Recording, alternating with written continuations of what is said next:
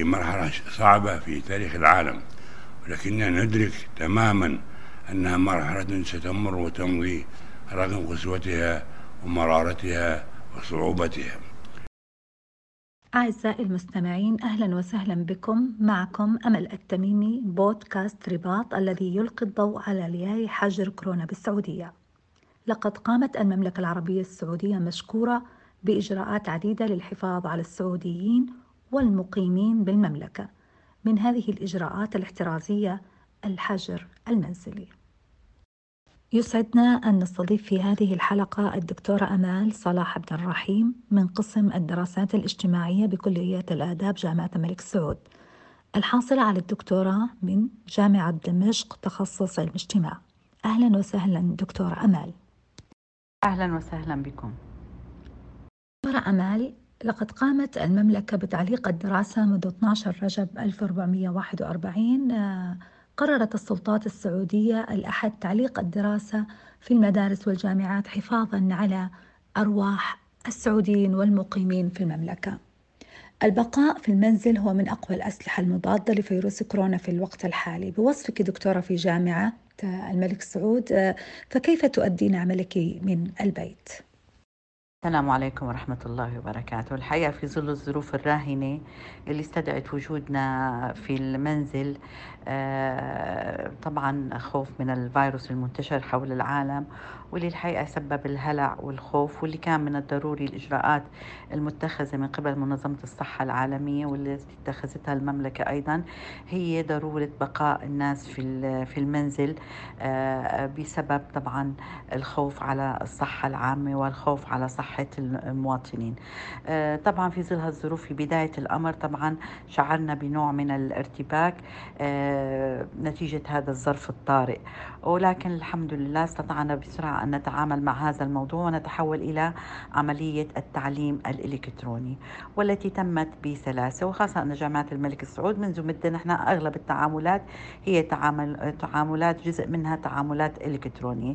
وبالتالي لم نجد صعوبة كبيرة في التعامل مع الطالبات ومع الإدارة ومع القسم ومع الكلية آه، تعاملاتنا أصبحت كلها إلكترونية. والحقيقة أنا التزمت بنفس مواعيد محاضراتي آه، اليومية بنفس التوقيت يعني محاضرة مثلا الساعة 8 ل 10 عم يتم تنفيذها بنفس الوقت والحقيقة آه، طالباتنا الحمد لله متفاعلات مع الوضع آه، وتكيفوا مع الأمر وفي تجاوب وفي حضور والحقيقة عم يعني أنا شايفة لحد هاللحظة إنه الأمور الحمد لله بخير. الدكتورة أمال آه، منذ تعليق الدراسة وجه وزير التعليم بضرورة تفعيل الفصول الافتراضية والتعليم عن بعد بوصفك أكاديمية هل وجدت هناك صعوبات آه، في أن تؤدي عملك آه، من البيت أو صعوبات في التعليم عن بعد؟ يعني إلى حد ما في بداية المحاضرات بعد تعليق المحاضرات وحضورنا اللي كان آه، بالجامعة بالبدايات كان الأمر شوي صعب بأول محاضرتين ثلاثة. لكن سرعان مثل ما حكيت سرعان ما قدرنا نسيطر على الوضع ونتفاهم مع الطالبات. هلأ الصعوبة بتكون تكمن إنه إلى أي درجة الطالبة عم تتجاوب. يعني أنا طول المحاضرات بحاول نادي الطالبات بأسمائهم وأتأكد من وجودهم وأتأكد من فاعليتهم ووجه لهم بعض بعض الأسئلة والحقيقة في تجاوب من من أغلبهم. آه، يعني إلى حد ما أنا بعتقد أن الصعوبة أنه إحنا ما قدرانين يعني نشوف الطالبات وماذا يفعلون أثناء المحاضرات ولأي درجة عم يستفيدوا. لكن أنا لاحظت عند إجراء الاختبارات الدليل النتائج اللي آه، نتائج الطالبات بالاختبار بتشير حقيقة أنه الأمور بخير وأنه كان درجات الطالبات معقولة ومناسبة تماما للوضع. اللي آه، عم يكون. فهيدي الصعوبة الوحيدة. لكن إجراء الحضور والغياب والتأكد من وجود الطالبة طوال الوقت أثناء المحاضرة يعني الحقيقة إلى حد ما آه، مسيطر عليها. ودائما كنت يعني عم وجه لطالباتي إنه الظرف اللي نحن عم نعيشه صعب جدا وبالتالي بيتطلب جميعا إنه نكون على قدر آه، المسؤولية. الحقيقة الجامعة والدولة وفروا كل الإمكانات للجميع لإنجاح التعليم الإلكتروني. وبيبقى نحن مسؤوليتنا كأساتذة وكطلبة وكطالبات إنه نحن نتجاوب مع هذا الأمر ونكون نحن كمان على قدر المسؤولية وإن شاء الله إن شاء الله بنكون. آه، دكتورة أمال في ظل ليالي التزامنا بالحجر في السعودية هل هناك مكتسبات إيجابية تعيشها الأسرة عليها أن تستغلها حتى يفرج الله الأزمة؟ آه، حدثينا عن هذه التجربة. الحقيقة أنا بشوف إنه لهالعملية الحجر المنزلي إلى فوائد وخاصة هاي الفوائد بتعود على الأسرة بالدرجة الأولى. يعني نحن في ظل وجود وسائل التواصل الاجتماعي أو عوامل الإلهاء اللي كل فرد من أفراد الأسرة منشغل بأمر ما مثل ما أن الأدوات أصبحت وسائل الإلهاء بين لأفراد الأسرة بالنسبة للأطفال بالنسبة للمراهقين حتى للكبار. هذا يمكن شوي شتت الأسرة عن بعضها. فيمكن الإيجابية بهذا الموضوع هي لم شمل الأسرة. ولقاء الأسرة وصارت الوجبات اليومية مع أفراد الأسرة فهذا أكيد يعني بيعود على النفع بموضوع خلينا نقول التواصل الأسري والتماسك الأسري بهالمرحلة هي آه، ضروري جدا حتى نعدي هاي المرحلة الصعبة والحساسة اللي طبعا عم يشوبها الكثير من القلق والتوتر والمخاوف آه، نتيجة طبعا الخوف من آه، فيروس الكورونا واللي هو طبعا بهدد حياة البشر وبالتالي هذا يعني يمكن هو الوحيد اللي عم ينغص خلينا نقول علينا هاللحمة العائلية اللي افتقدناها من زمان. آه، دكتورة أمال كونك متخصصة في علم الاجتماع التنمية والبيئة وأيضا تدرسين هذا المقرر برأيك هل هناك أضرار عائدة على البيئة وتنمية الدولة واقتصادها؟ مع أنه المستقبل بيد الله والملك الحمد لله يعني طمأن الشعب والمقيمين بأن سيوفر كل احتياجات المملكة. حفظه الله. باعتبار أني أدرس هذا المقرر لهذا الفصل الدراسي مقرر علم اجتماع التنمية والبيئة. أنا بشوف أنه الشيء طبيعي إنه تضرر الاقتصاد. كل اقتصادات العالم بالتأكيد تضررت. آه، يعني نحن مثل ما عم نشوف كل شيء معطل وبالتالي في خسائر حتعود على الاقتصاد. لكن إن شاء الله يعني الاقتصاد السعودي اقتصاد قوي ما شاء الله وبالتالي إن شاء الله آه، بيعوض الخسائر اللي هو آه، الضرر فيها بهاي الفترة.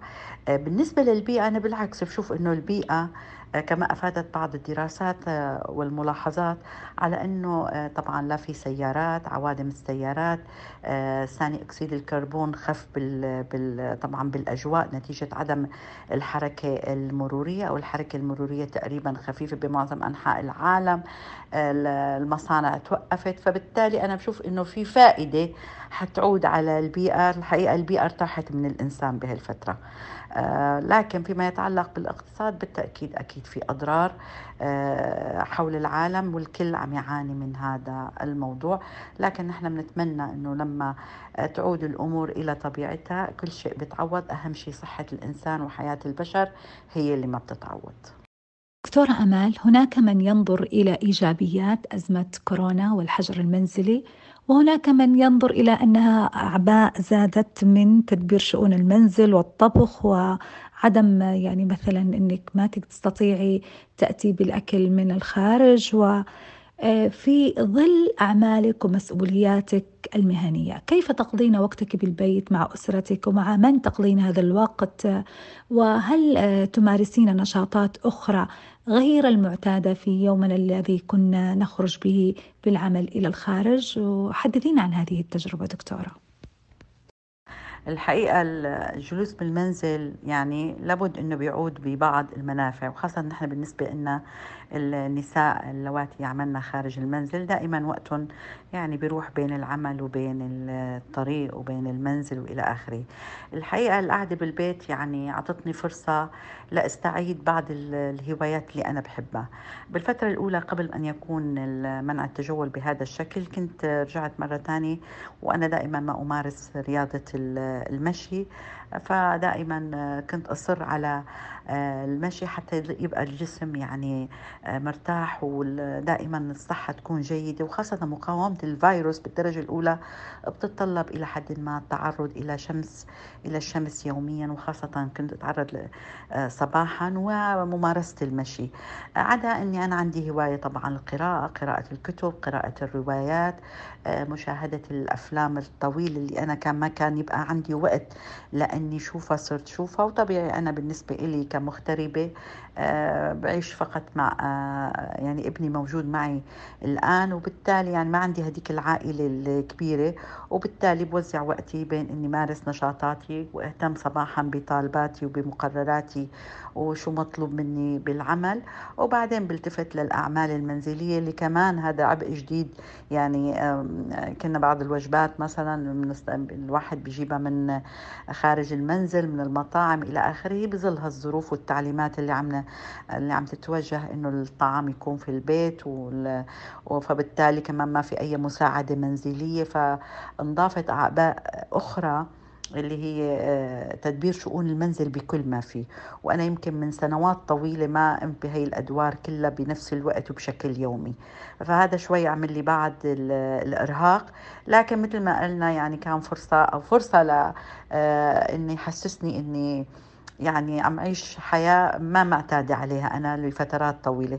حتى من فترة بسيطة قبل الأحداث كان ابني يقول لي بتمنى أنك لو كنتي ربة منزل. فوقت صارت الأمور هيك قلت له إن شاء الله مبسوط الآن هي صرت ربة منزل بكل معنى الكلمة والحمد لله على كل شيء.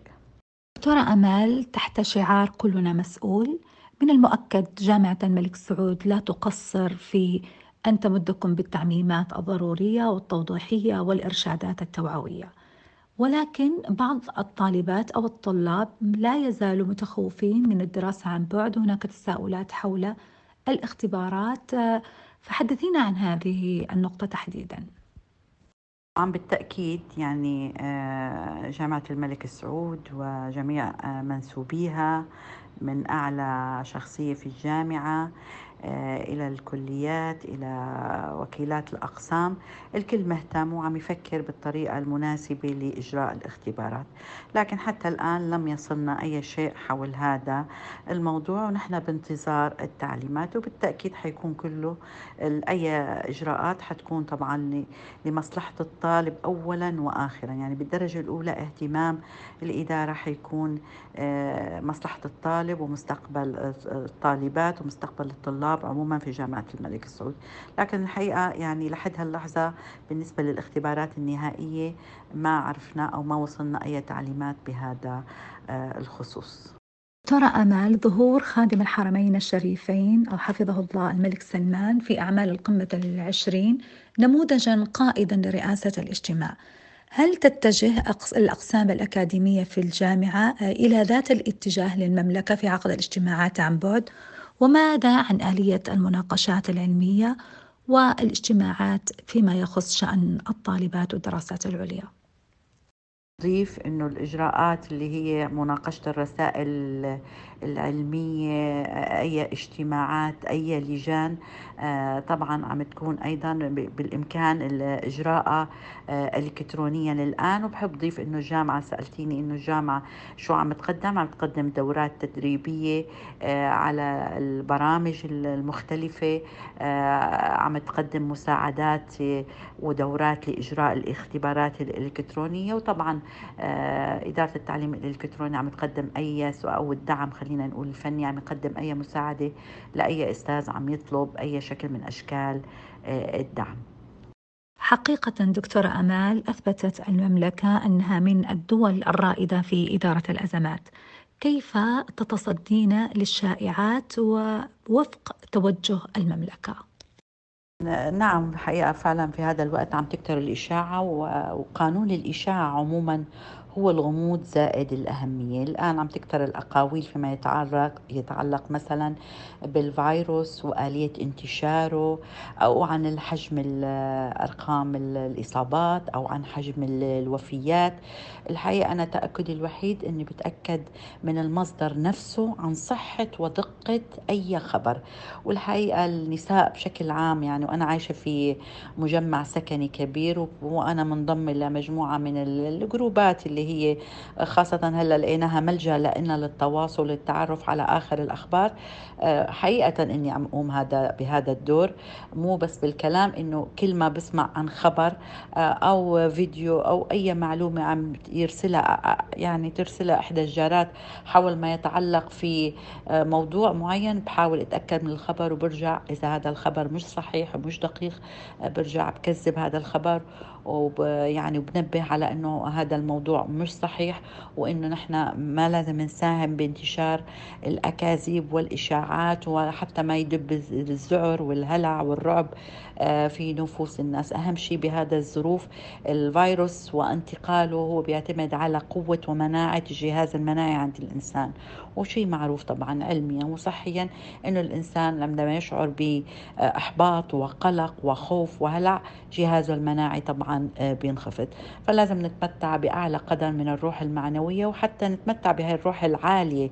الروح المعنوية العالية المفروض إنه نحن نمتنع عن تصديق أو سماع أي أكاذيب ونحاول نتأكد من المعلومة من مصادرها الحقيقية. يعني وزارة الصحة السعودية هي المصدر آه، للأخبار الأخبار آه، مثلا التلفزيون السعودي قنوات. أنا بسمع قناة العربية كل يوم صباحا.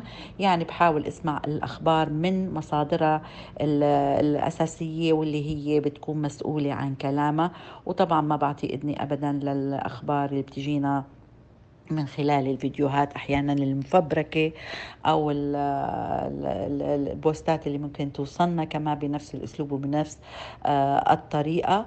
الأفضل إنه إحنا دائما نرجع للمصدر الرئيسي والأساسي ونتأكد من صدق آه، المعلومة. ومثل ما قلنا شيء طبيعي بهذا الوقت إنه تكتر الإشاعة ومقاومة الإشاعة. هي جزء من مقاومة المرض من وجهة نظري. ترى أمال بودكاست رباط بمعنى الرابطة أو العلاقة أو الترابط أو التماسك المكاني القلبي الوطني الحب للأمة بأجمعها ماذا تنصحين الأسر أن تستغل أوقاتها في ليالي الحجر؟